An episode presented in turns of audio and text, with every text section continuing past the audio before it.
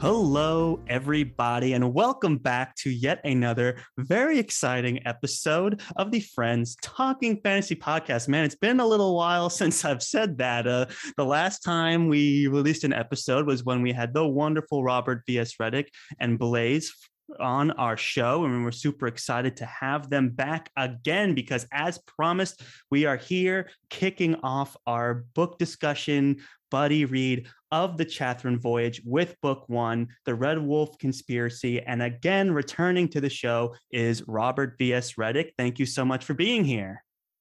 Really glad to be here. The pleasure's all ours. And with us as well is our Discord master, Blaze, from Under the Radar Books. Blaze, thank you so much for coming back. Thanks for having us, Charles and Dylan. Can't wait to get this uh, review started. Me neither. This was a long time coming. We've been planning this for a long time. Uh, we announced the Discord about a month ago. We had a really fun giveaway. Robert, you you personally signed. It was very thoughtful, I thought, when I saw the images of people like posting it when they received it. Um, copies of the first book, and the Discord has been going as we've read through The Red Wolf Conspiracy. And I have to say, Blaze, Robert, you're your fan base that we've gotten to talk to for the first time has been really awesome and supportive, and uh, we feel privileged just to have been a part of that discussion. So thank you both for for connecting us with this community. Thanks for making it happen. It was my first time doing a Discord chat like that, and um, it was really an honor to meet new new readers, and and to do it in this new format was cool. Great. Yeah. I I wonder what it was like to like be part of this Discord where people are talking about your own work. What was the, what was um, it like going through the whole um, chatting with people as they were reading the book? What was your experience like hearing the fan reactions in real time? That was great. The only thing is I felt like, you know, I ought to, I ought to let people read, you know, and not uh, be the author who's hovering, you know, like some, you know, cook who watches you while you're eating in a restaurant. You know, I always hated that. Not, not that I actually had that experience too often. I've been in those kind of restaurants, but um, you know, I so so it was terrific. I tried to keep a pretty low profile. Um, just you know, chime in when I had something that I thought might really enrich people's experience, and uh, and uh, wait for questions. And um, it was it was really enlightening what people noticed and what. Mm-hmm. Um, you know, the comparisons they were making to other writers that hadn't occurred to me, and the things they found were that were funny, and the things they found that were, you know, gave them an ache in their heart. Mm-hmm. You know, it's nice. I mean, you get you get letters, you know, the, the old school way, which is not real time at all, right? And um, right. and that's wonderful too. But um, you know, the oh my God, I just read when Sandor Ott did X was was fun. That kind of thing was really fun. That's funny. Yeah. And, and Blaze, uh, what was it like having Robert just come in and chime in and talking with people in your Discord? I'm sure that must have been quite a ride. Yeah. So normally with our Discord discussions, it would be me saying, okay, I've read up to chapter ten or something, and here's what I noticed, or here's what hit me really hard, or here's like what, well, I, I didn't say like what to look out for. That would be cheating. But, um, and then in the background, I know Robert would come in saying, yeah, this chapter was hard, hard to write, or this section was, um, took me a long time. And here's, here's my thought process behind it. It was really enlightening. I've never had an author join a read along or a Discord before. So it was definitely a great experience, and great, great to have you aboard, Robert. That was a lot of fun. Can't wait to continue with, um, with the rest of the series.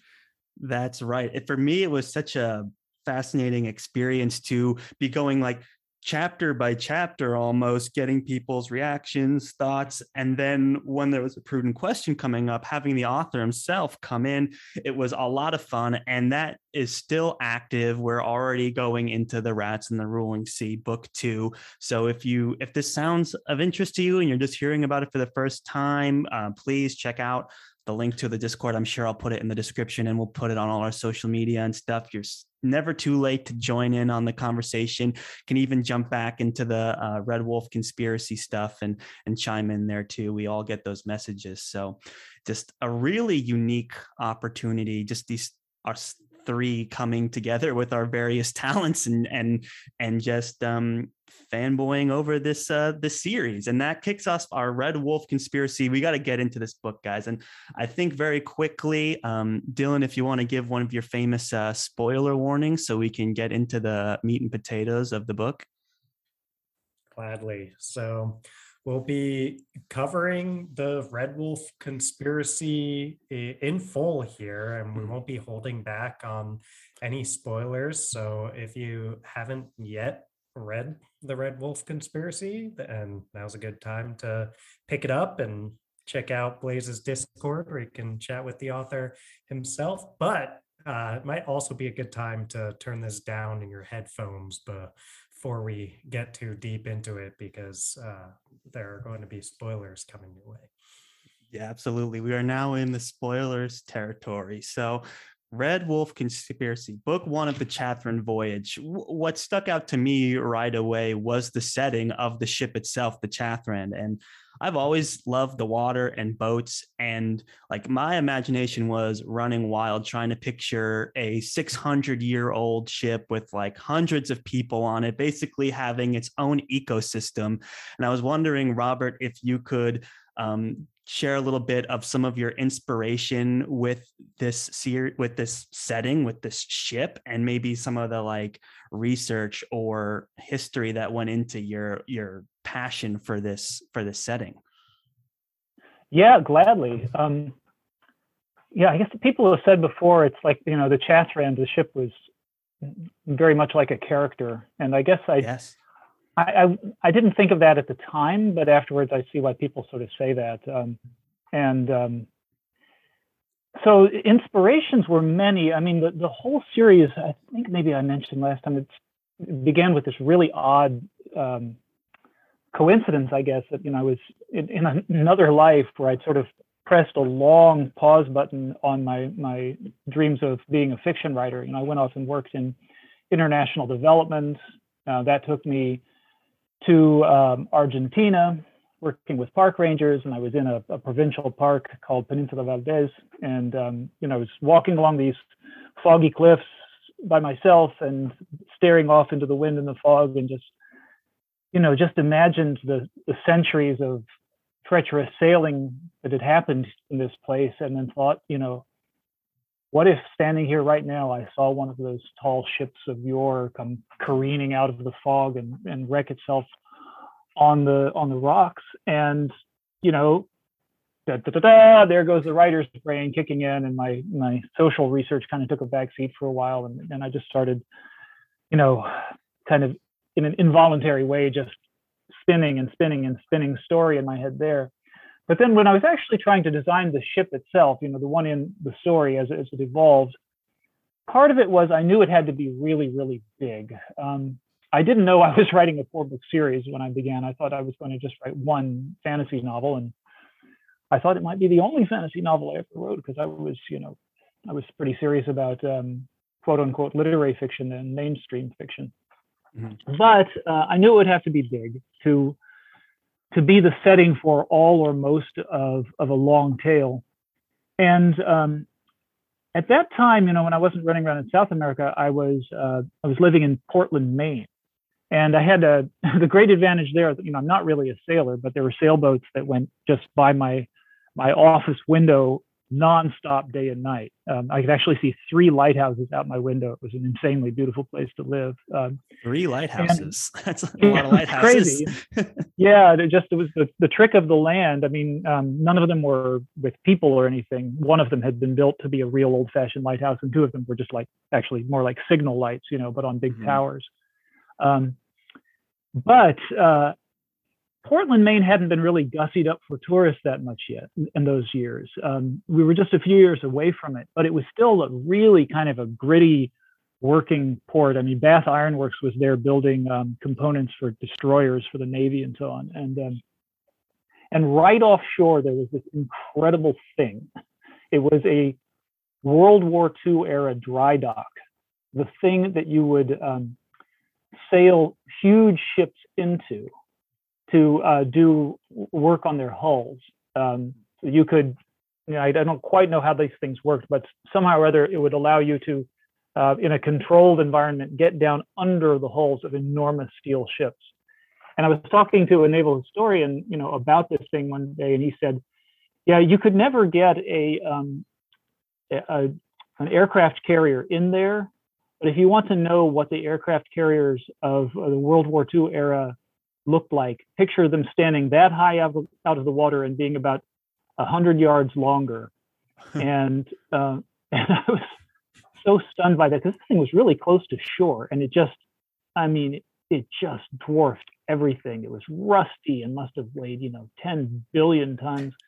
And to think that, you know, there were these these things called aircraft carriers. And of course, the World War Two ones were tiny by today's um, standards. But as it turned out, when I started thinking about the kind of the size ship I needed, the, the Chathrand is just about the same size as a World War Two aircraft carrier, only right. It's a sailing boat and it's wooden. So right. It could not be built with any wood that's grown on planet Earth. So I also had to, you know, think about trees that would have the tensile strength for this sort of thing and so on. But so there's a couple of things, and then research just really briefly. I I um I did go out on tall ships, um, some out of Boston, you know, where you can pay to do that, and um, off of Cape Cod, and um, but more useful than that was crawling around inside antique sailing ships that um, various ports around the world have um, kind of as floating museums, like in their capital cities and so on. You know, like the U S S Constitution um, in Boston, and the um, and the H M S Victory, you know, Lord Nelson's ship in um, in the U K. Those were two that mm-hmm. blew my mind.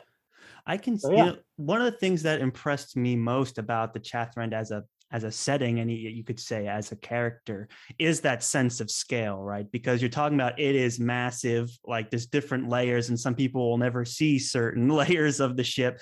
But then you go and you make sure you have characters that are, you know, like sentient rats and the Ixchel, who are very, very small, and they're crawling through tight spaces and pipes and corridors, like you were describing, crawling around the underbelly of old wooden ships.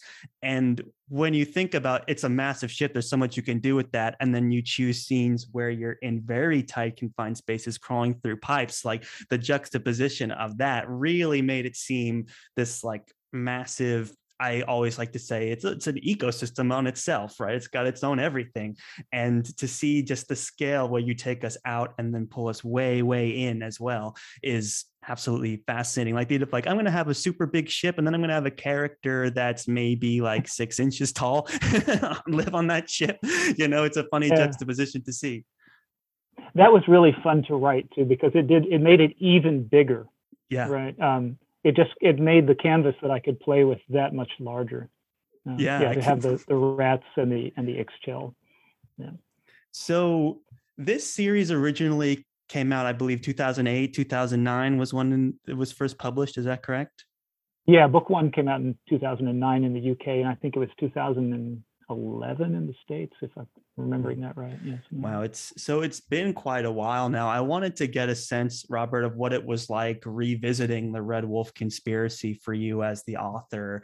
And because this, you, you, you revisited the book to be part of the, uh, the, the Discord and to be part of um, these, con- these books. So, so I was just wondering what, what was it like to like come back and revisit your own work and read it now as like a, as a reader versus as, when you were writing it? Much more relaxing because it's done, you know, and I'm sure I'd find things I'm like, oh, it's too bad I did that, but you know, it's published, I don't have to worry. I, I, I, it, it does no good to worry, you know, so in that sense, it was, uh, yeah, that uh, my my blood pressure didn't go up like it would uh, in the in the initial writing, but it was, um, it was lovely. I mean, the, the truth is, I, I really feel for these characters. Um, and I think, you know, that is probably, I've got this little theory that, you know, everybody's strength as a writer is also their weakness, or potentially, you know, that whatever, you know, makes your work really shine uh, is always flirting with something that could just make it unbearable. I think like my favorite authors always have that, like, oh, that's just so amazing how this person does this. And he does it so well, and he does it so well. And I wish he'd just quit doing it now, you know, because he's doing, you know, you know, because it just, you know, you skirt on that edge of like being, you know, over the top or or too much of a good thing. And so mm. where am I going with that that comment? Uh, I don't know where I was going with that comment, but um, you know, you see that those sort of things that you might want to change, but yeah. uh, it's uh, it's done. Um, well, I know what I where I was going with that. Yeah, so I think that my my gift slash curse is how how much I, I, I really really really feel for, care for, and ache for my characters. You know, that's certainly an asset, and it can also be a liability. You know, it can make you do things quite poorly if you let it get out of control as a writer, and it can also make you swing for the fences, which is a good thing. Do, you know? do any so, like examples so, come up for you from the Red Wolf conspiracy, uh, or just in general the way the characters go through some of the dangers of the story? Oh, sure, yeah. Well, um, Felthrup, you know, poor rat. It's just getting started. Um, he goes through the ringer for sure. He goes through the ringer, and I mean, and yeah, this is only book one, but um, I, you know, when yeah, you think you know, about I, the I, life of a rat, you know, it's not very glamorous. Always danger. People are always trying to swat at you, and it can't be bite off your tail. And, you know, exactly. Even your fellow rats treat you like a rat. Exactly. You know, it's, yeah. But yeah, so I, I probably, you know, I, I would just, oh God, I'm going to, am I really going to do that to him? And then I think, you know, wait, I'm not doing that to him. The story's doing that to him, you know, and that, that's, right. and it, it needs it. And, and, uh, you know, I won't give any spoilers for what is ahead in the next books tonight, but um, mm-hmm. there were moments when we're facing mortality with certain characters mm-hmm. where that really, really just, you know, stabbed me through the heart. Oh. And, you know, and uh, I think you have to, you have to face that, right? Mm-hmm. You, when you're, uh, when you're telling its tale, you can't, um, you can't sort of just smooth those things aside to make it an easier process. Um, not if you're going to, like I say, swing for the fences and try to, you know, give the reader the most uh, fulfilling experience you can. That's interesting. Yeah. Because it's almost like, you need to have that awareness as an author. It's like there's what you would write as a fan of these characters, and then there's what you'd write as someone who's trying to get an honest reaction out of a moment or for on behalf of a reader. You know, it's like if you're if you're not feeling those things, how would the reader ever feel those things? You know, that's this kind of sense I get from these moments. Very so the well fact put, that you're yeah. the fact that you're willing to go there and, and risk some of these characters that you work so hard to create in a setting you work so hard to create and just risk it all is uh, is very admirable. So this, I'm the only one in this whole group that has is reading The Chathryn Voyage for the first time. Both Blaze and Dylan, this is their at least second read through. I'm not, I'm not going to speak for them, but what I wanted to know, I wanted to talk to you, Blaze, about now you've been revisiting the series and you've been chiming the Discord a lot about your newfound appreciation for some moments in the book through the reread. Blaze, would you care to share some of the like experience you had as a rereader of the series? Yeah. So rereading the series after, God, it must've been five years since I first read Red Wolf Conspiracy. I remember the first like five or six chapters, how vividly the characters speak to me, and also how each chapter kind of blends into the next one. For example, the first chapter is about Pazel, and then it ends, oh, well, we're going into spoilers now. It ends with him being abandoned at a port by the ship that he was on. And then the next chapter begins, it's of the Ixchel looking at him through uh, underneath the port. And then it leads on into the next chapter, which is Nihilus Rose, and how a cat from um, the first chapter is also present in that chapter, and how it keeps building and building and building on that. The writing style, I, I remember, is just as beautiful as when I remember reading it, but layered into it is just little world building and little hints for something you wouldn't think is big, but knowing, remembering how the story goes, like that's going to pay a play a huge part in what's going forward. And I just going um, revisiting that made me realize like, oh, wow, this cha- this series benefits tremendously from a reread. And there's just so much there that I completely forgot about. And it's stuff yet to be discovered. And I can attest uh, to Robert um, on like almost halfway through um, book two, and the stakes are just raised to the nth degree with several characters. I'm not going to get into it on this podcast, but um, next yeah. month, guys, come back and join the Discord. Yeah, but the story starts out like the first five chapters is just hold on to your seat. So that's it. Just brought me joy to relive these moments uh, once again. So, so that is that. Great to hear. Yeah. And that's well said. Um, I can only imagine because, again, this is a conspiracy, right? And even in this first book, it becomes apparent that there's conspiracies on top of conspiracies and a lot of intricate layers. And there's still three more books to go. So I was very curious of like, oh, someone who knows where this whole story ends up must be seeing patterns from the beginning. And it seemed like you were alluding to some of that just now and in the Discord of like, wow, you can really like, you guys don't even know like this is happening. So yeah, it is interesting to see that. Um, Dylan, I've known your story with these books for so long. It it was almost like a first love for you in a sort of way. I'm going to speak for you when I say that as a fantasy reader. And now that you're reading it again, fresh, we have yet to discuss Our, our thoughts of the Red Wolf conspiracy. So uh, Dylan, what was it like for you revisiting book one of the Chathryn Voyage?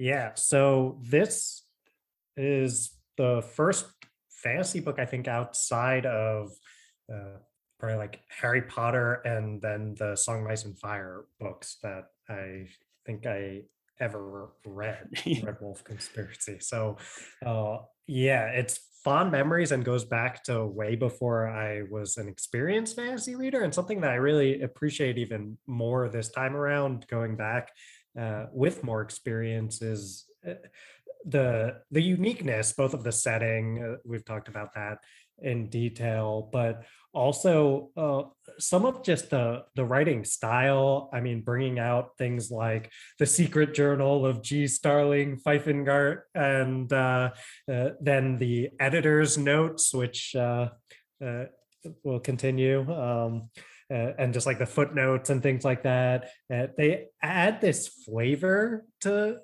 the series and this book in particular that is just really unlike anything else that I can think of. It's like uh, both uh, brings out all the wonder of fiction while giving you some of the fun flavor of uh, like almost a historical piece put together.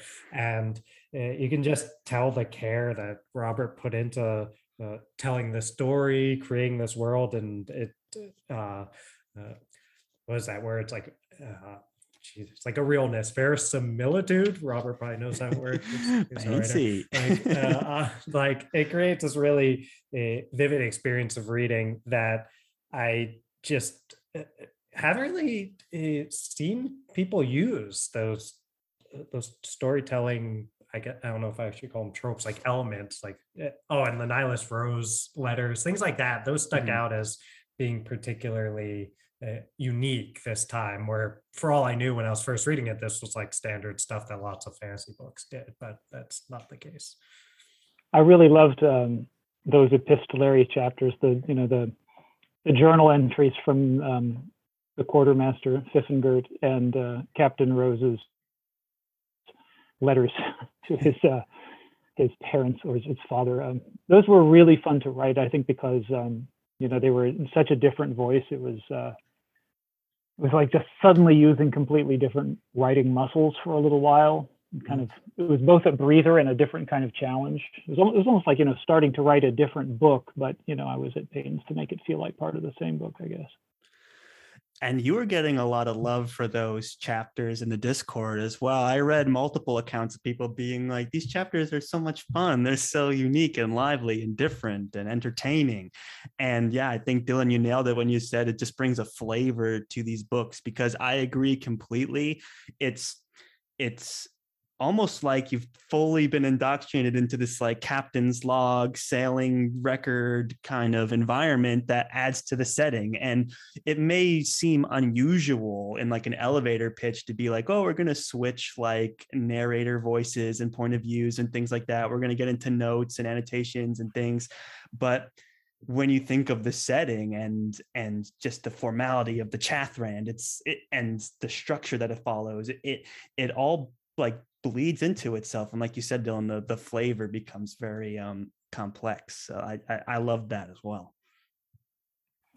My um, my editors were, they were supportive, right. but I, I could never quite generate the same excitement in them that um, that I was feeling myself. It was like, yeah, yeah, and there's there's going to be these these digressions by an editor. You won't know who it is, and and uh, letters from Captain Rose to his dead parents, and and the, my editor would be like, oh, that's great, and dragons, right? And uh, uh, I mean, yeah, you know, honestly speaking, demons, I could please? definitely see getting pushback from an editor on that, because it seems to break a lot of rules and conventions of what you'd normally want from a story. It's like, we don't necessarily want some author who's going to fanboy out over their sailing knowledge and derail the the story and distract readers, but that's not really the case. But I could see an editor being hesitant when they hear you going down that path of like, oh my goodness.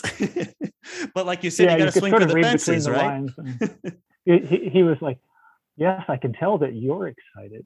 That's great. That's but good. That's, you know, if you excite, you know, if you're really, really entertaining yourself, I honestly think that's your best shot at entertaining the reader.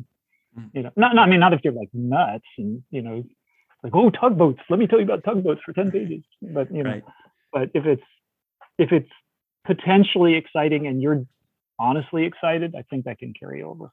Yeah. I would agree. It's like you said about swinging for the fences and and being and following the reaction you have while you're writing and chasing that. It's like, that's uh, why are you writing if if not for those reasons? Uh, and I, it comes through in the books, and I think that's why, you know, we got so much love for those sections in the Discord.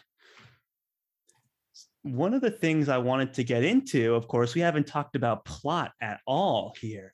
So, of course, we have the Chathrand is on its vital mission to deliver a young woman whose marriage will seal the peace between Arqual and its mortal enemy, the Mzithrin Empire, of course. And this, of course, is Thasha.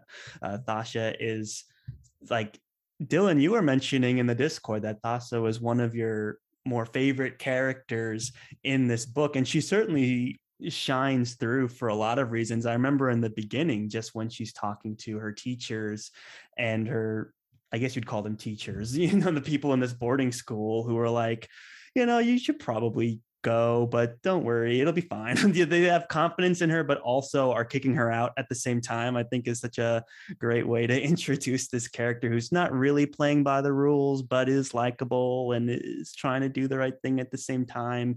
It, it It was a great balance. So Dylan, why don't you come in and uh, you were the one championing Thasha the most. Why don't you come in and share like some of your thoughts when you were revisiting the character? Yeah, I've I've always been a huge fan of Arya Stark, and while Thasha is a totally different character, I remember thinking the first time I read that the, the same part of me that liked Arya liked a lot of the aspects that we see from Thasha. And I, that that first chapter, it's really cool. You get an idea. Her introduction always sticks out to me uh, among all the characters. It's a little bit later than you might expect for how I think primary character she is in the book, but you get such a sense of how strong-willed she is mm-hmm. early on, just that she's uh, living there uh, just uh, with such an authoritarian rule over everything she's supposed to be doing, but she uh, has always found a way to, I guess, maintain her independent thought. I, I was like the idea of her uh, having stabbed herself through with uh, is it with a like a rose or, or yeah, it's a sharp uh, broken off frond of a of a rose. Yeah, yeah. In a in a and, moment of distress, she stabs herself. Yeah, and just using that as a reminder to uh, keep herself sane as she's going through it. And uh, she's uh, got that kind of like uh, fighter woman aspect, or fighter girl. She's still a teenager, and I always thought that uh, her like spunkiness or creativity, and she's pretty uh, clever. You'll see. I mean, I don't want to spoil things that come later, but uh, it's always stick, stuck out to me how strong-willed she was, and uh, yeah, great character. So, Blaze, was there um, a certain character that stuck out to you this time on the reread? Yeah, the character who stuck out more on my reread them more than the first time was um, Ignus Chadfellow. Now, Chadfellow, nice. Yeah, Chadfellow. So Ignus Chadfellow has this kind of like, is always butting heads kind of with Pazel throughout the whole story. And Pazel kind of thinks in the back of his mind that Ignus Chadfellow is like out to get him, or he has some hidden agenda. It turns out he probably does. But the more, the later you get on in the series, you'll see what, how deeper those revelations go and what his real motivations are. Um, even just, it was his, um, for those of you listening, Ignus Chadfellow was Pazel's teacher when he was on uh, Ormali, and a lot of stuff happens with that. I'm not going to ruin everything. Um, it just, just the layers and layers of um, character building that I remember with Chadfellow uh, was just really fun to watch. And also um, Fiffinger and uh, Nihilus Rose, uh, just rereading those guys uh, again, brought back a lot of fond memories. And I forgot how much uh, Rose, I knew he was like a really uh, buff and angry uh, captain, but I forgot like how deep his like pain and how deep his kind of, we can call it like madness goes, but it's, that's revealed more later down the road. So those are just fun to to remember on my reread. Yeah, I really loved writing. Um, well, each character differently, but one who was always, always fun to write was was uh, Nihilus Rose, Captain Rose, because he's so nuts. You know, he's he's um, he's not too nuts to have an agenda. He has a really strong, clear, consistent agenda that's completely egotistical, but um, you know, it's completely self-centered.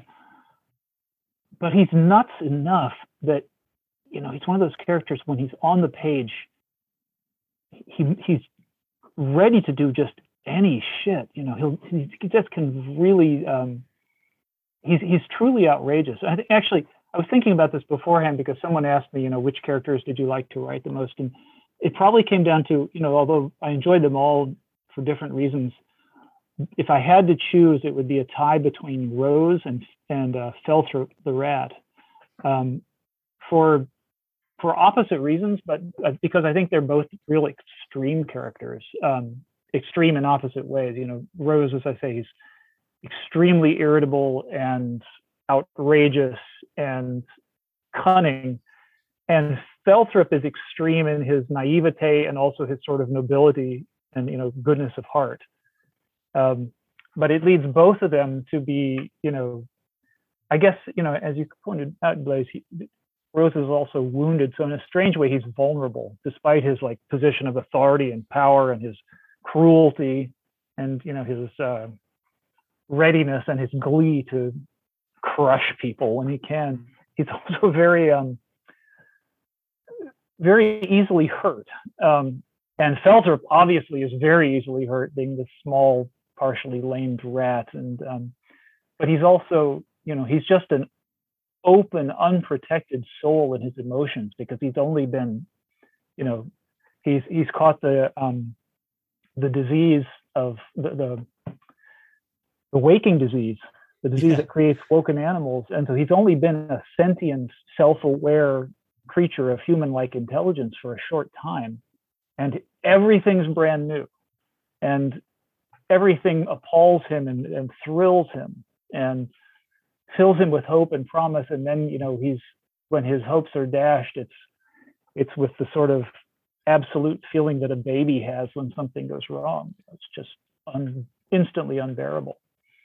So, yeah, it's uh, interesting. Yeah, they were fun to ride. I can imagine. It's interesting to compare the captain with with uh, our poor rat here, because they're both they both have this um, kind of juxtaposition around their characters. Like you said, Felthrup, he's a woken, sentient being, and he sees wonder in everything. Yet his cruel irony is that he's awoken to realize he's a rat at the bottom of the totem pole and gets run through the ringer, and he still somehow manages to find wonder in all of that. And then you're talking about Captain Rose's um, particular vulnerability as well. So, right, yeah, the, I think the fact that you have those kind of dualities in both characters is an interesting comparison. I never thought to compare Felthrup with uh, uh, Captain Rose, but that's why we're here today. I think that I totally see it. It's also, when I think about Felthrup, I always think of him in sort of collision with other characters. And he seems to be at his best for me when he's um, when he's interacting with people who take themselves too seriously, because he just can't. You know, he right. he takes everything like at some level like really seriously, because he's so deeply he so deeply feels everything, and he's so sincere. His heart is on his paw at all times, but he's also just so lost and hapless that, you know, and smart at the same time, that when right. I resourceful.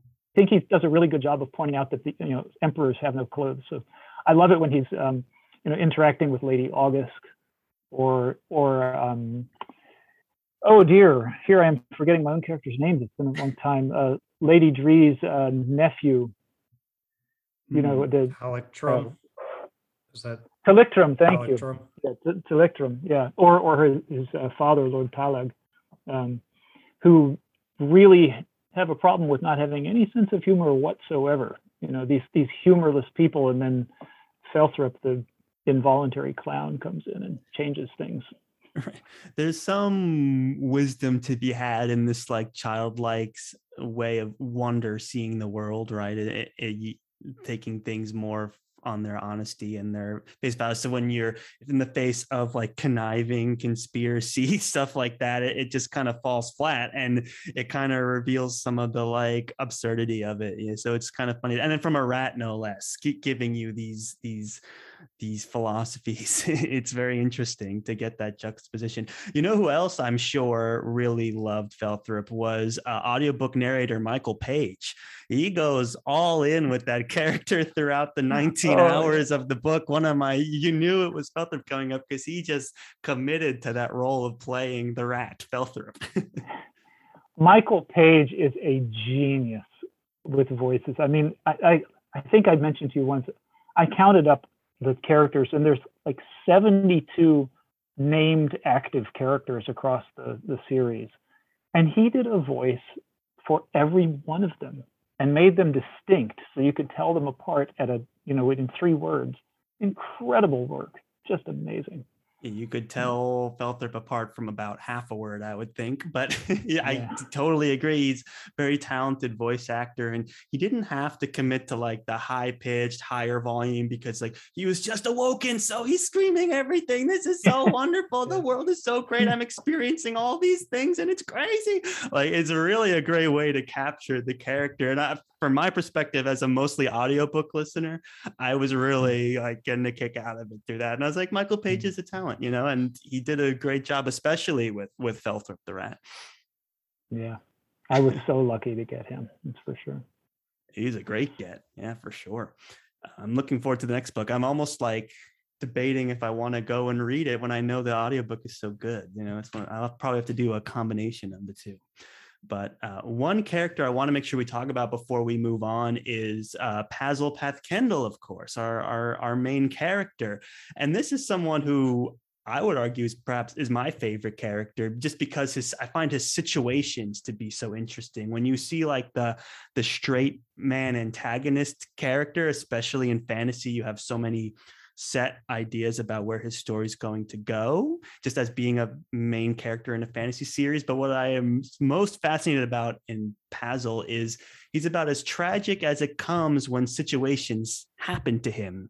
They're always as tragic as it can get, but somehow he maintains his, he, it doesn't faze him too much. He's always worried about someone else or something else, or he's puzzling it out or, or something. And that, to me, was always fascinating about him. You're told, oh, he was born into a noble family that was disgraced or whatever, and now he's like a tar boy. He he was educated, and now he's just running around getting beat up on the on the Chathrand. And I think one of my favorite moments of the whole book was when he was actually kicked off the Chathrand and kicked to shore. I was like, there's no way that we're going to have a main character who's going to be off of the Chathryn Voyage and the Chathryn Voyage Quartet. You know, I was like, how could this be? But then he went for it, and just watching him get kicked out and then immediately getting like robbed and captured and sold as a slave. You're like, oh my goodness, this is, this is intense. Uh, uh, to me, I was just wondering, like, when you know you're going to write a character that is like your main kind of protagonist straight man character, like, how did you go about from like fleshing him out and creating this backstory for Pazel? Oh, the backstory. Well, so it it came together in stages. Um, a nice thing about writing something that's part mystery is that you can you can legitimately surprise yourself as you go. I think you know you have to have you have to have the destination clear and sharp in your sights, but you can you can discover things about your characters that help you get there as you go. And I I'm pretty clear in my memory that I didn't fix everything about Pazel's biography down, uh, you know, didn't nail it down like in um,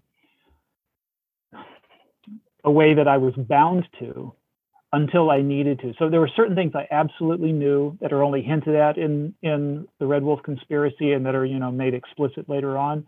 And then there are some things that I was not entirely sure about. You know, I'll just give you an example. I mean, I knew a lot about his mother, mm-hmm. but I knew a whole lot more when she came on the page later on in the story. Um, and, uh, and, you know, and it goes also like, so with Chadfellow, who's a, you know, a very key figure in Pazel's life, and, uh, and his um, ne'er-do-well sailing captain father, Gregory Pathkendall, all these people, you know, they, they come to mean a lot to the longer story that unfolds across the four books. And, you know, as, as you learn more about them, you learn more about what went into making Pazel. But I didn't have all that down to begin with. I think that um, with main characters so far for me, and I only noticed this looking back, but what's really key is to have a, um, a figure who has a, um, an ample sort of moral imagination. Now that doesn't, you know, I I haven't written yet a book where the main or the, you know, the, the single most important character is like a, a dark anti-hero, like someone we really uh, find ourselves detesting. I mean, I have lots of characters you can detest, but they aren't they aren't the pivotal characters of the book so far. And I'm not sure I'm really um, I'm not really moved to write that kind of a story. So my main characters, my you know my characters closest to the heart of the story tend to be ones that um, have a lot of empathy, that have that ability. As you said, you know, Pazel gets into terrible trouble, but one of the reasons he's not destroyed by all his suffering is because he, a large part of him has to fight on and struggle on because he cares about other people. You know, maybe it's just mm-hmm. a few other people at a time, but, um, uh, and I think that that's a, that's a sort of bedrock strength in him. I don't know where people get that, you know, that you, I think it's what a novel can do is sort of speculate on where that comes from and give you possible, uh, possible illustrations of where the sort of deep character traits can begin in a person, but we can't ever completely nail it down. That's sort of the mystery of life. It keeps us interested in other people now. Was there anything that you knew going in as a writer when writing a main character that you knew you wanted to do or do differently? It was like, I want my main character to like not be this noble highborn. I want him to be cut down and stripped to the bones. Like, was there anything you knew going in for any of these main characters that you wanted to do or do differently? Yeah, lots of things. Um, there, there, yeah, I mean, and I don't know that. The truth is I wasn't reading enough fantasy then to say, well, this is going to be different from everything right. else. I mean, I was, was and always have been really hung up on language. So I think where I, um, and, and just writing craft. So my starting point was not so much plot or, you know, the, the basic beats or, you know, fundamental, you know, common elements of fantasy. I wasn't so concerned or even aware of what those were in the dominant fantasy that was being published. You know, I just wasn't mm-hmm. reading that much. But what I was aware of was that a lot of the language and the craft, when I would open just a typical sort of commercial fantasy book, a lot of it, the more popular stuff, wasn't really doing it for me. And that sort of pushed me back to thinking, you know, what do I, where do I want to be different? And it was there. It was that I, I just wanted to, I wanted to bring as much of whatever skills I had with the craft of writing to this and not treat it as anything less than a literary effort, just because it's also, you know, an entertainment and, and a and a fantasy adventure. So that's where I wanted it to be different.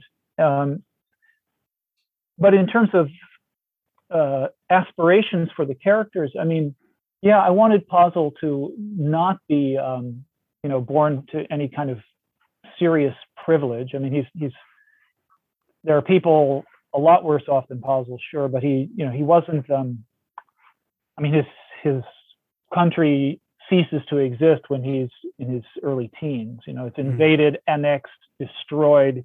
He is, for all he knows, orphaned, but he's certainly, you know, stripped of everything, and he is forced into the service of this empire that looks on his people as as dirt. You know, he, he is darker skinned than the, the dominant Arqualis, you know, who whose empire this is. They never let him forget that. They never let him forget that he is um, third class at best, and um, he and he's also uh, he's not a citizen, and they never let him forget that. That um, he does not have uh, any sort of safety in this world. You know, he can serve at the pleasure of Arqualis, but even other servant boys, if they have citizenship, they lord that over him and can risk things that he can't, and so they can beat him up and do, because they know that their punishment for beating him up will never be as severe as his. You know, he will be um, stripped from the right to serve on these boats and and possibly enslaved. Uh, they will just have to sign with another boat if they get kicked off. So yeah, and that's yeah. I wanted him to be uh, wanted him to be way down there, and not a, you know, not a prince in, in disguise waiting to be lifted back up to his throne. Well, in that aspect, uh, I'd say you certainly achieved that it, it, right off the gate here with book one. And that was one of the things that I was being constantly being surprised as, as a reader. You know, when you've read like tons of fantasy in a very short period of time, like I have, you, you, you think you can't be surprised anymore. But man, when Pazel's getting kicked off that ship, I had no idea what was happening. I, I loved it. So just those situations alone, I think, is what makes him such a unique character. Another thing that makes him so unique, you talked about language and how you wanted to approach this from a literary standpoint. But what you also have done is you have this theme running throughout your book. And before we get into Discord questions, I want to make sure we talk about two themes, one of which is the power of language that you have in your stories, because there's certain moments where language is literally magic. And then you have other moments where language can do, like it has put Pazel very far ahead. The fact that he can communicate with other species that no one else can has gotten him the attention of a lot of higher up people. So what I wanted to kind of get your thoughts on more is how you came to develop this theme of language and perhaps the the power of language, and if you were intending on exploring that as deeply as I perceived it to be as the reader. Well, I I don't remember where it came from. Um, I guess I can, you know, since we're since this is a spoiler permissible mm-hmm. yep. territory. So Pazel's gift is that he's um. It, it's a gift slash curse. He he um, has been afflicted by his mother with this uh, with this spell that, when it works correctly, it allows him to immediately learn any language he's exposed to. If he hears just a few words of it or reads a snatch of writing, he learns that language as if he was born to it, and he has it for the rest of his life. And the flip side of that is that it doesn't always work, and he has these uh, these fits that come usually at the worst possible time, in which uh, his brain just sort of rebels against all input, and all input, but especially language, becomes an absolute torture. Uh, he can't shut it out; it's flooding his mind. It seems to, it feels to him like it's pushing his personality out through his ears, and he's, it it is just absolute agony for him. And he falls down in fits, and people think he's possessed by devils, and he's, you know, come close to being drowned by superstitious sailors a few times because of this. Right. So, you know, it, it was the sort of thing that once I thought of that, it became a really, um, it became a great tool to weave into the, the longer story. It just, it keeps coming back. And I thought, you know, if Pazel's got this ability, what would a, uh, you know, he doesn't understand this thing that he that is in him, but other people who know about magic do understand it. They don't have it themselves, but they know that with this gift, when it's working correctly, there's a chance to use it to change the world for good or ill.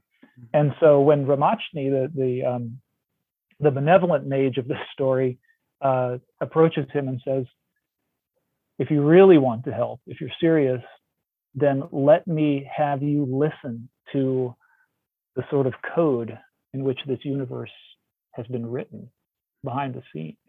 Mm-hmm. And if you can stand to hear a little bit of that, you'll learn something that we can use for, with, with, you know, to great, great effect. You know, you'll learn a few master words, as he said, that will um, give you incredible power, and they might just change the fate of, of the world. And so Pazel agrees, and he receives these things, but he doesn't know what they do. He's got them. He knows he can only speak them once. And no, I, I don't know. I mean, I, I have read other books that are more literally using language as um, as uh, the subject of the story. I think with me, it, it's just one weave in, in the story. But you know, it's clearly something that I that I enjoy, and also I just wanted the world to be linguistically rich. So there's lots and lots of different languages, and and I. As much of a, as a pain as it can be to do, um, see as, as, the, as the series goes on, there are lots of situations where I'm writing about characters and they can't talk because they don't have a common language. And right. That's, you know, it's like, oh my God, how am I going to write this chapter now? They can't talk to each other, you know, grunting and making hand gestures and so on. But um, but that's life, you know. You, Star Trek might just wave its hand and say, "Oh, here's another planet where they're speaking English." But there's no way I was going to do that. Right, right.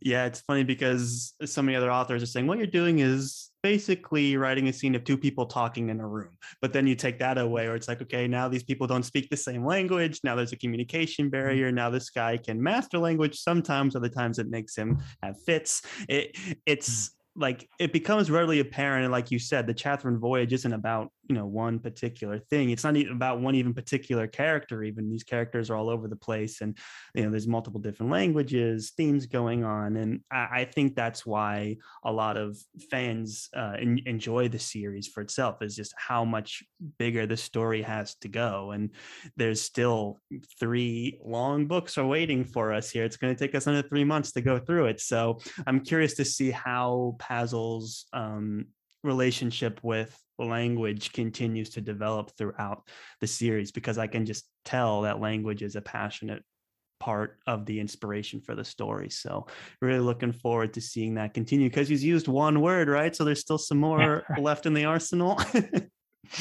um, I'll just tell you one thing. He he gets to meet a um, very, very non-human creature in the next book. And his exposure to that language really rocks his world.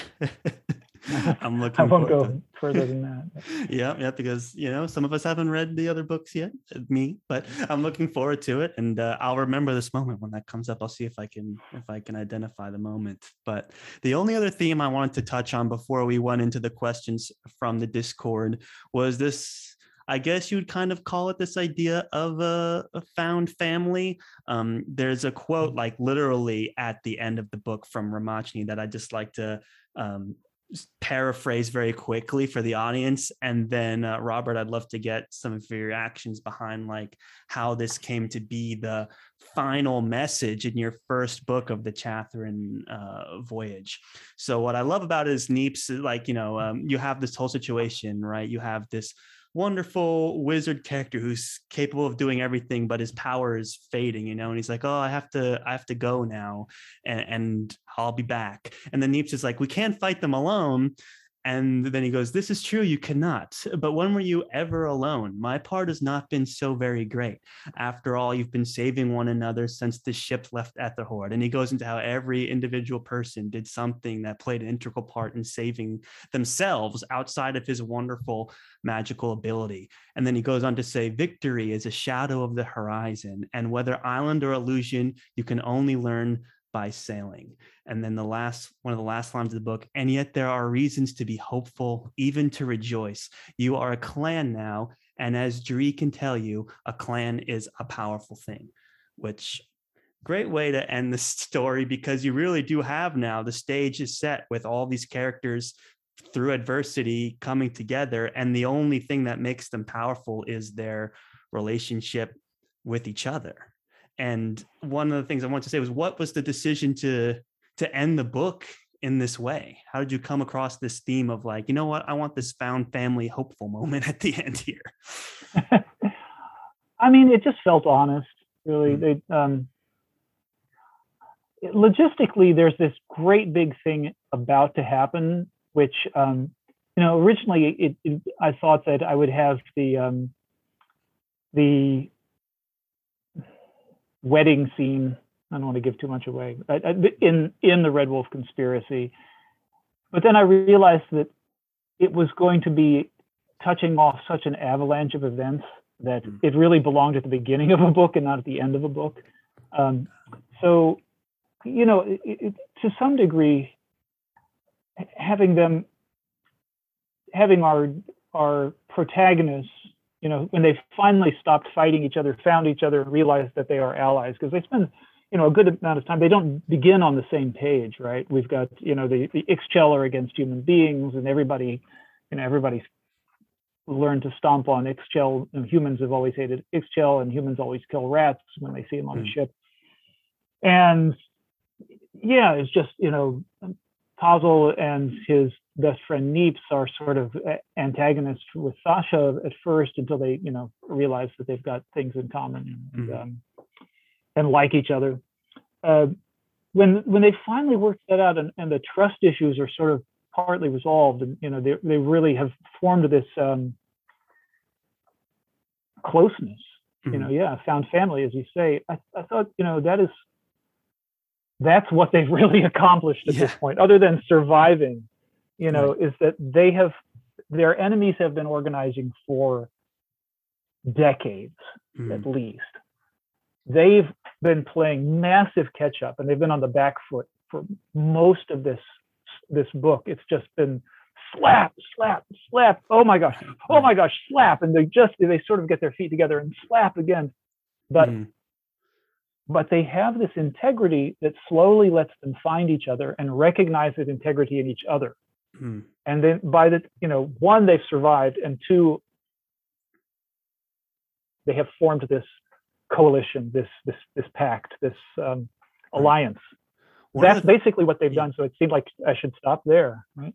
Yeah, no, I totally agree. I think one of the most endearing qualities of this book, one of the most touching things for me, is when I think back on this theme you have that Ramachni pretty much says, is like, by suffering together, you've been able to like to find each other and find peace and hope in each other through your collective suffering. It's like how many of us in our personal lives, like when we're going through struggles of our own, seek out other people that are also struggling and talk through it together and overcome it together. You know, it's a, a very much a part of like the human condition, and ending it on that note, because like you said, it's slap after slap after slap, which always kept me surprised and engaged as a reader. And I loved it. And then to bring it home with this theme of like, hey, we're all suffering together, and there's power in that, and there's hope in that. And so far, you you haven't really been defeated so far. So like, don't worry too much about me not being there when you all have each each other. Which I oh, that's right, because Ramachni's leaving. Yes, right. right. Yeah, yeah. I hadn't thought about that in a long time. Yeah, yeah, because he's like, you know, I, I picture like every time Gandalf goes away, and everyone's like, no, please don't leave. And then he comes back and like does some uber powerful thing and saves the day. So it's like, why would you ever leave? Please don't go. It's like, yeah. like a similar thing yeah, happening Ramachni's here. Yeah, Ramachni's kind of my Gandalf, yeah, even though he's a little, he's a little mink. But he's, uh, he's, he's, you know, objectively the most powerful of the allies. Right, but with very clear, um, you know, limitations to what he yeah. can do. You know, he, he.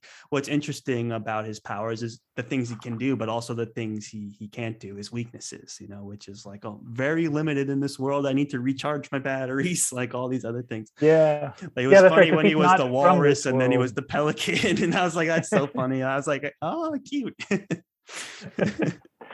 Yeah, that's right, because he doesn't come from this world. He is sort of. Um, He's sort of a good Samaritan um, who doesn't have to be there at all, but who steps in when he can mm-hmm.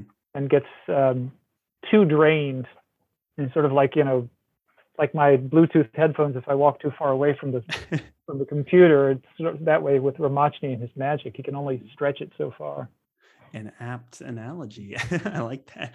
So I think we're coming towards like near the end of the podcast. And before we do that, I wanted to, we got so many great questions on the Discord. Some Robert already jumped in and answered, some still left to be answered. So I wanted to turn it over to Blaze now for a little segment we're going to call uh, Questions from the Discord.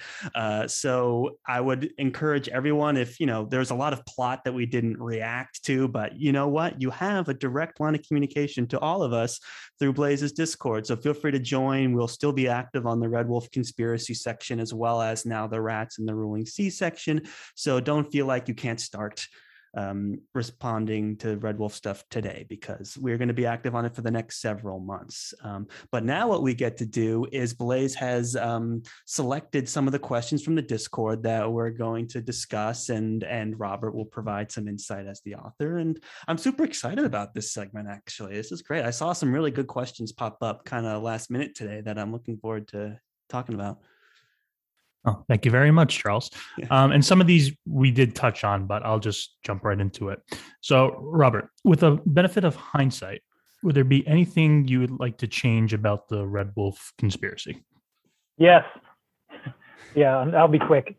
Uh, the name Neeps. I know that Neeps to this day kind of wishes his um, his grandmother had chosen another name for him than Neeps. Um, so I feel bad for Neeps that way. Um, and I honestly, I think Thasha feels a little younger than she ought to in a few of the early chapters. You know, when I go back and look at that, um, that was a newbie author mistake. I'll just own it. Um, her character, you know, and you know, I, if, if I want to be kinder to myself, I could say Thasha was figuring out who the hell she was too at that age, as as one does, right? But um, she seems a little a little silly at a couple of moments when I think that she might not have been if I had seen her more clearly, or maybe if she, you know, maybe she'd understood herself a little bit more. Those are the two big things with the Red Wolf Conspiracy. Yeah. Uh, yeah. Thasha and Pazel are both sixteen, so they're both figuring each other out. And I enjoy Neeps. He's uh, he's kind of like the uh, comical like offset to, to Pazel. So I always enjoyed his uh, little interactions with him. So our next question is, um, how did you familiarize yourself with the anatomy and language of uh, sailing ships? Oh, gosh. Well, I, I touched on this a little bit, but um, in brief, I did a hell of a lot of research. I'm not a sailor. I grew up in Iowa, um, which is pretty far from the ocean. Uh, but um, I just took it on, you know, it's like, if I'm going to, am I going to write this story or not? And if I'm deciding to write it, I've got to learn. So yeah, I went out on boats as much as I could. And I talked to some uncles who sail and friends who sail um, and sailors, and um, just hung around with them, and also read and read and read and read and read and read. I read, you know, fiction. I read everything Patrick O'Brian's ever written, uh, you know, just um, the old classics like C S Forester, tons of nonfiction. I, I read, you know, detailed manuals of how to um, handle the ship in rough weather, and the old um, logs of, of people who signed on to ship in the eighteenth century and went around the world, you know, just, just everything. And, you know, the more I took it in, the more I felt like maybe I can do this. Now, I would say a, a real master like Patrick O'Brien or an official sailor, even if they, you know, gave me the liberty of saying, all right, it's a fantasy boat, you couldn't build a wooden boat that big, et cetera. Even allowing for that, they would see things that I have the boats do and say, no, that that, that probably couldn't work. But um, I think I got close enough that the sailors who've chimed in have been pretty darn satisfied. You know, they'll, they'll certainly, they can sharpshoot a whole lot of holes in my sailing expertise. But but overall, I think that, um, you know, the the realities of, I, I didn't want to just sort of wave my hand and say, ah, magic. You know, I wanted to say, this is what you have to do to make, you know, I, I basically, in short, I wanted to engage with the difficulty of physically making ships sail, not just have it be, oh, fantasy, therefore it works. So I, I read about it, studied it. When I could have got my hands on it, did the best I could. That's the answer for that. Yeah, and you did a fantastic job uh, with um, with all the, the sailing and all of the nuances of what it takes to run a ship. I was very, very impressed. Uh, our next question is actually a, a two-parter. I'm at, I'm inserting the second part. So the question is, is there anything you put into the Rebel Conspiracy that made you laugh? And then the second part to that, is there anything you put into that that just crushed you uh, emotionally? Oh, gosh. Well, yeah, I mean, I think this is actually sort of a, um, this will be an answer to two questions in one, because one question I got on, on the side was, did I have a favorite chapter to write? So, and it's it's also the chapter that made me laugh the most, but um, there's a chapter called The Mad King, where it's it's one of those um, letters that uh, that crazy Captain Rose is writing to his father, his father, wherever his father is. Um, And what's going on that he's writing about is they've they've reached the prison island, the, the Imperial prison island, where they're picking up the um, the Mad King, uh, who they have some terrible use for, there's some terrible plan for, uh, that involves destabilizing the um, enemy empire that they're supposedly making peace with. And uh, what I loved about that chapter is just, okay, he is insane. He thinks he doesn't seem the, the, the king, the, the Shagat Ness. He doesn't seem to quite realize he's been deposed and, and spent decades living on a prison island because they've doted on him so much. He's got this horrible, terrifying sense of personal power still that make people afraid of him, even though he's just a prisoner on a prison island. You know, the, the warden of the entire island, the entire prison system is is scared, witless of this prisoner. And everyone in that chapter, for one reason or another, just has to participate in this in this pantomime of madness, right? Because they're they're getting ready to do this thing they can't admit. The the the, the central chess piece in this thing they're getting ready to do is psycho.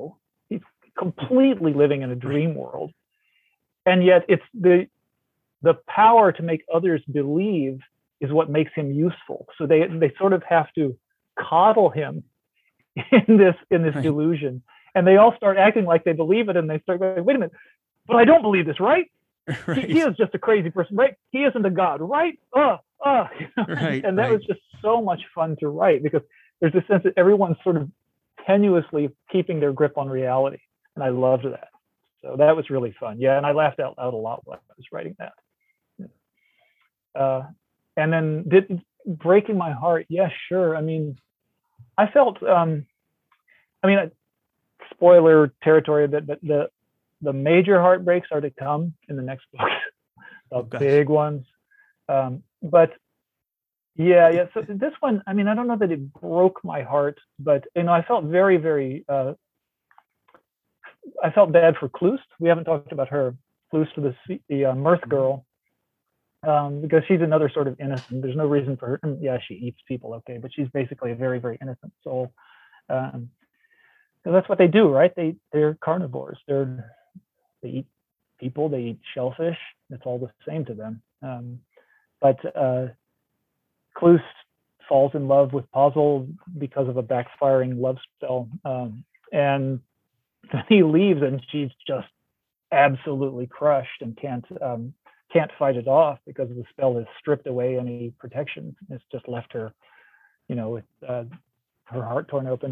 But then also, um, it's a very, very minor part of the book, but uh, do you remember when um, the Flicker woman, the Flicker who rescues Pazel and nurses him back to health, um, we, Pazel himself is terrified of this species, you know, the, the Flicker men, as they're called, which are these, you know, creatures where they have translucent torsos. You can see all their their organs light up when they get excited, and he's just always been taught that they're horrible, terrible creatures who, you know, deal in human beings as, you know, flesh traders, and that's all they can be in his imagination. Then he meets one who doesn't live like that at all, and who's been nursing and rescuing people from slavery all her life, and realizes how lonely she is because she has to um she'll never be accepted by human beings, but she's betraying the sort of trade and, and um, the merchant trade that a lot of her people in, in engage in. So she's super, super alone, and she's only alone because she's moral. And all he can really do is say thank you and, and walk away and leave her at that. So that was that was a sad moment, because you know she was this noble minor character who just, like a lot of people, does something good because she's figured out that it's good, and you know doesn't get to go off and be an adventurous. Right. Yeah. Yeah. That was a very sad scene. I'm just remembering that. And I'm like, oh, I forgot about that, but it touched home. And the final one I have is, um, you already talked about who your favorite character is to write. You said uh, Captain Rose and uh, Felthrup. Um, who would you say is your favorite character, at least for the first book? Oh gosh, I, I honestly don't have a favorite. Um, I, you know, I, I loved Thasha for her, um, her rebellion at first, and then later on, you know, you, you see it somewhat, I think, in the Red Wolf Conspiracy, but later on, I mean, Thasha grows morally quite a lot because she has a, a very special burden that she's unaware of in the Red Wolf Conspiracy. You know, you know she has a, a certain plot burden in this one that she's, you know, pretty brave to take on. That she's supposed to, she's supposed to marry someone that she's never met in order to end centuries of war, and she's like, well, okay, I'm going to do this, you know. Um, So I, I loved her for that. I loved Pazel, like I was saying, for his his uh, empathy. I think his ability to understand others and, and what they um, they go through, and you know, to see himself in others. Felthrup, I've told you, you know what I loved about him. Sandor Ott, his deep, deep evil was just a different kind of instrument to play, and he is he's again like. Like Rose, he's like Rose, but not um, as crazy as Rose in some levels. I mean, his ideology is, if anything, crazier, but his mind is a little clearer. And he's just, he's gone so far down a path of commitment to a depraved cause that that was fascinating to write. You know, he's he's unbelievably skillful and and resourceful and good at what he does. But what he does is terrible, and I liked working with that contradiction. You know, so for each character, it was something different.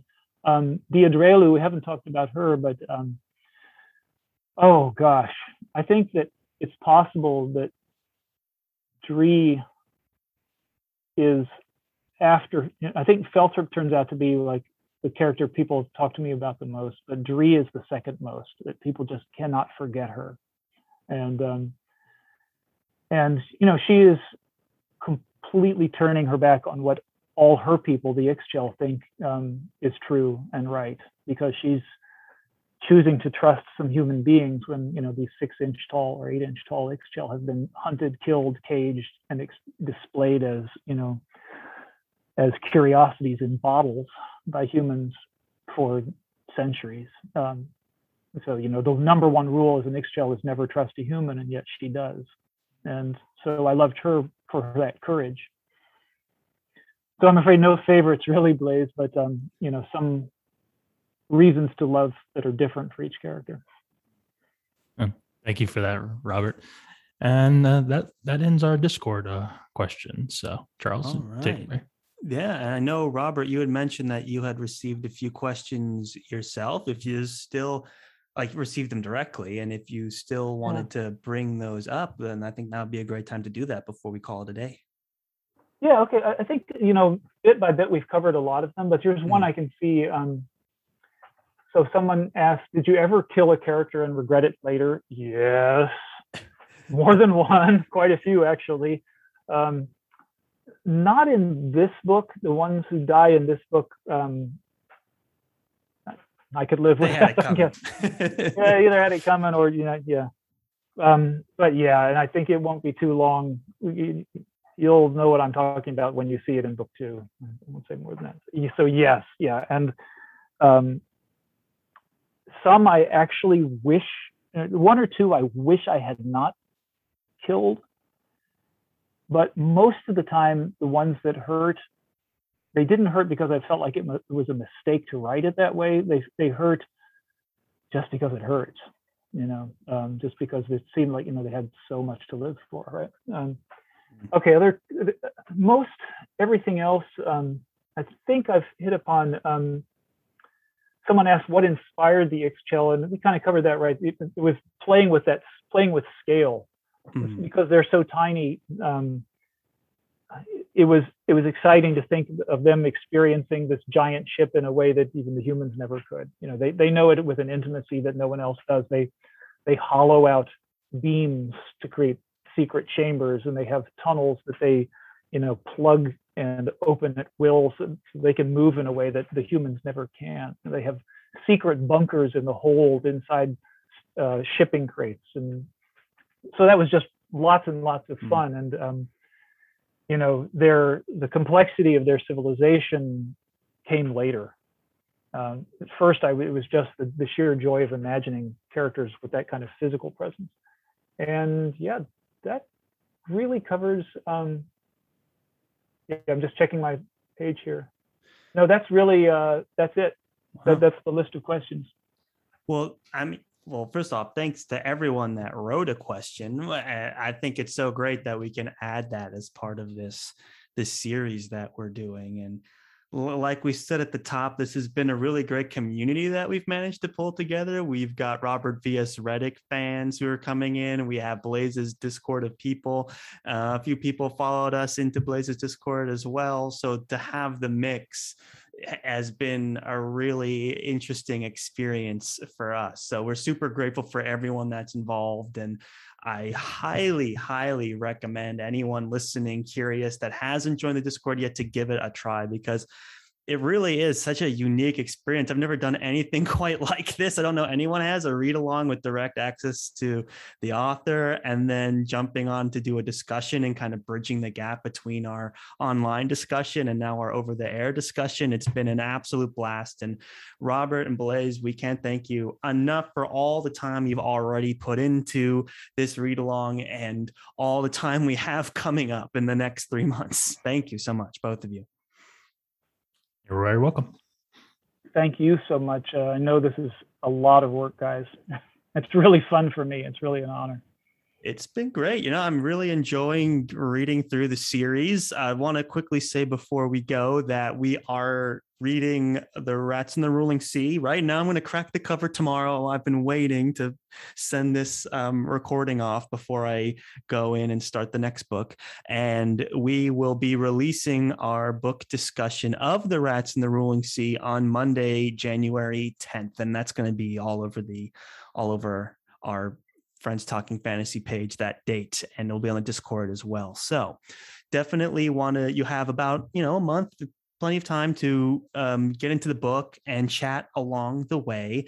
Uh, we have each discussion broken by chapters, so you don't have to worry about anything getting spoiled for you. You know, if you read the first couple chapters, you can already jump right into the discussion. And that's over on Blaze's Discord, and we'll put the links to that in. And guys, another thing I want to make sure to mention is if you are reading along, you have to make sure to check out Robert's website, robert v s redick dot com, and click that Chathryn Voyage link at the top, because there's so many terrific resources there. There's a map of Alpharos, there's information about the ship, there's the crew. Each book has a summary portion in it. It's really a fantastic destination to, to go and check out as you're reading along. If you ever have any questions, to, to jump in there as well. Highly recommend.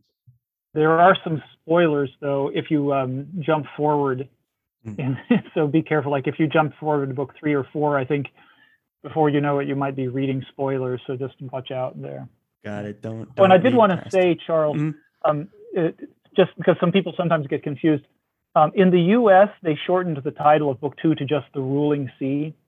So you you'll hear us say The Rats in the Ruling Sea, which was my original title. But you you know, if you're picking up the book, you may see The Ruling Sea on a copy. It's exactly the same text. It's just a different title.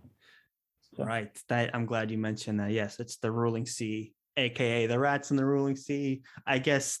The, in the U S, they didn't like the idea of the word rat being on a cover of a book. Go figure. Go like figure. I said, the number one movie at the time that um, we decided to make that change, or they decided to make the change, the number one movie in the country was Ratatouille, and they were saying, yeah, I don't think Americans like rats. I was like, no, no, look over there.